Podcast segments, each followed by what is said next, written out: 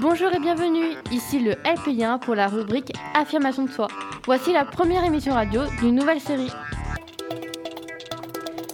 Qu'est-ce que l'affirmation de soi?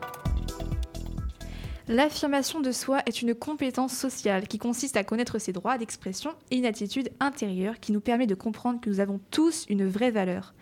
C'est en fait la capacité à se sentir bien dans ses baskets. C'est la manière dont vous interagissez avec vos pères, vos proches, vos amis, par l'expression de vos sentiments, de vos opinions et de vos émotions. S'affirmer, c'est avoir le contrôle de sa vie et confiance en soi.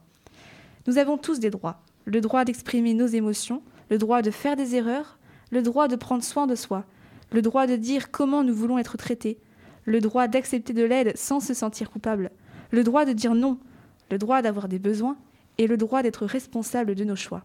L'affirmation de soi permet d'exprimer clairement ses idées, ses sentiments, son opinion et ses besoins. Pour le faire, il existe différentes formes telles que la parole non violente à travers des actes. En général, c'est un apprentissage qui se fait dès la naissance par le sentiment de sécurité et d'appartenance procuré par les parents et la famille. Plus tard, l'école contribue à développer le sentiment de compétence. Mais il arrive parfois que ce processus ne soit pas fait ou mal fait. Ce n'est pas irréversible, on peut y remédier grâce à différentes étapes. Nous y reviendrons tout à l'heure. On peut définir quatre types de comportements possibles lors des interactions sociales. Le, comportement passif, la personne n'ose pas exprimer ses opinions, ses besoins, elle laisse toute la place à l'autre. Ce comportement correspond très souvent à la peur de générer des conflits. Nous avons le comportement agressif. La personne ne respecte pas et impose ses désirs à l'autre. Ce comportement démontre une personne dont le seul intérêt est d'assouvir ses besoins sans se soucier de l'autre. Le comportement manipulateur. Pour obtenir ce qu'elle souhaite, la personne va user de ruses. Elle va tout faire de manière insidieuse, par en dessous, pour ne pas montrer qu'elle est une abusive et au contraire se faire passer pour la victime à la place de sa propre victime. Ce comportement démontre un caractère pervers, narcissique, qui se nourrit de la détresse de l'autre. Puis, le comportement affirmé. La personne exprime ses besoins et ses désirs, mais en respectant les besoins et les désirs de l'autre. C'est ce que l'on appelle l'équilibre relationnel.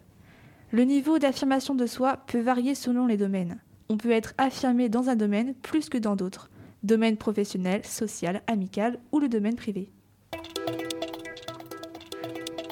Qu'est-ce que cela nous apporte et en quoi est-ce important?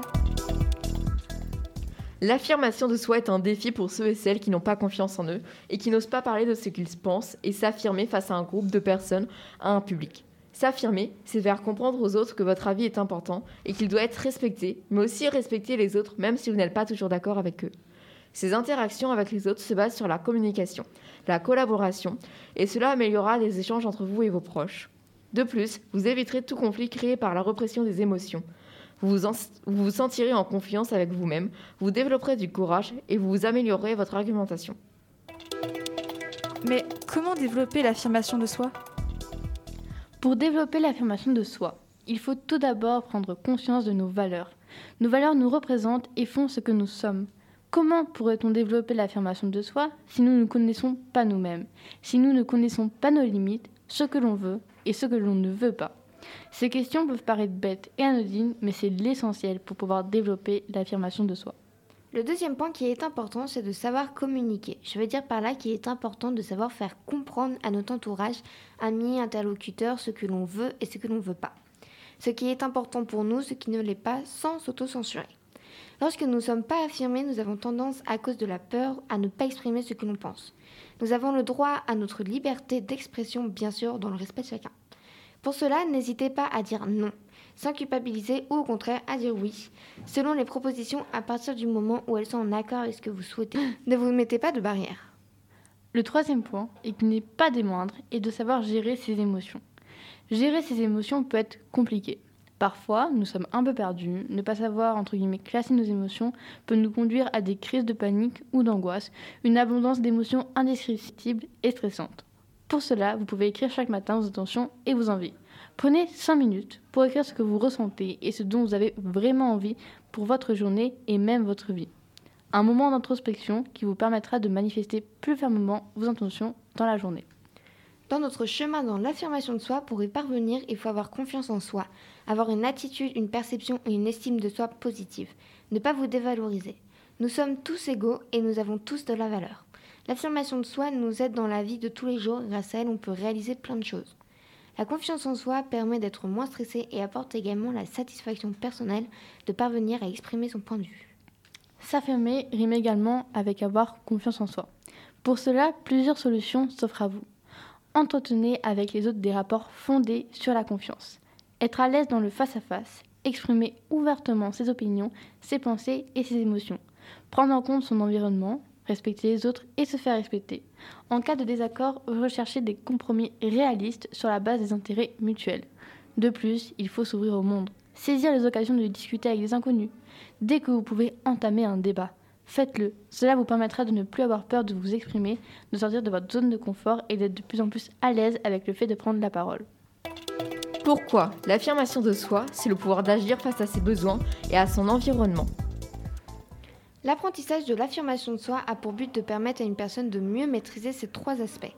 Premier aspect, les émotions, pensées et opinions. Apprendre à mieux les identifier et les exprimer. Le deuxième, les droits. Reconnaître ses droits et ceux des autres. Et le troisième, la communication. Exprimer ses émotions, ses avis, ses pensées. Améliorer la qualité des échanges avec autrui tout en respectant les droits de chacun. L'affirmation de soi n'est pas en général une aptitude innée. Cela s'acquiert suite à un entraînement, un travail sur soi. L'affirmation de soi améliore à long terme toute la confiance en soi et le respect des autres face à soi. En conclusion, il est important de s'informer car cela nous aide à prendre notre place face aux autres et de nous sentir légitimes de le faire. L'affirmation de soi permet de nous sentir plus épanouis, de créer des relations plus saines et favorise la compréhension mutuelle. Merci pour votre écoute et n'hésitez pas à nous envoyer un message sur notre compte Instagram pour toute question. Bonne journée à tous et à bientôt. À bientôt. À bientôt.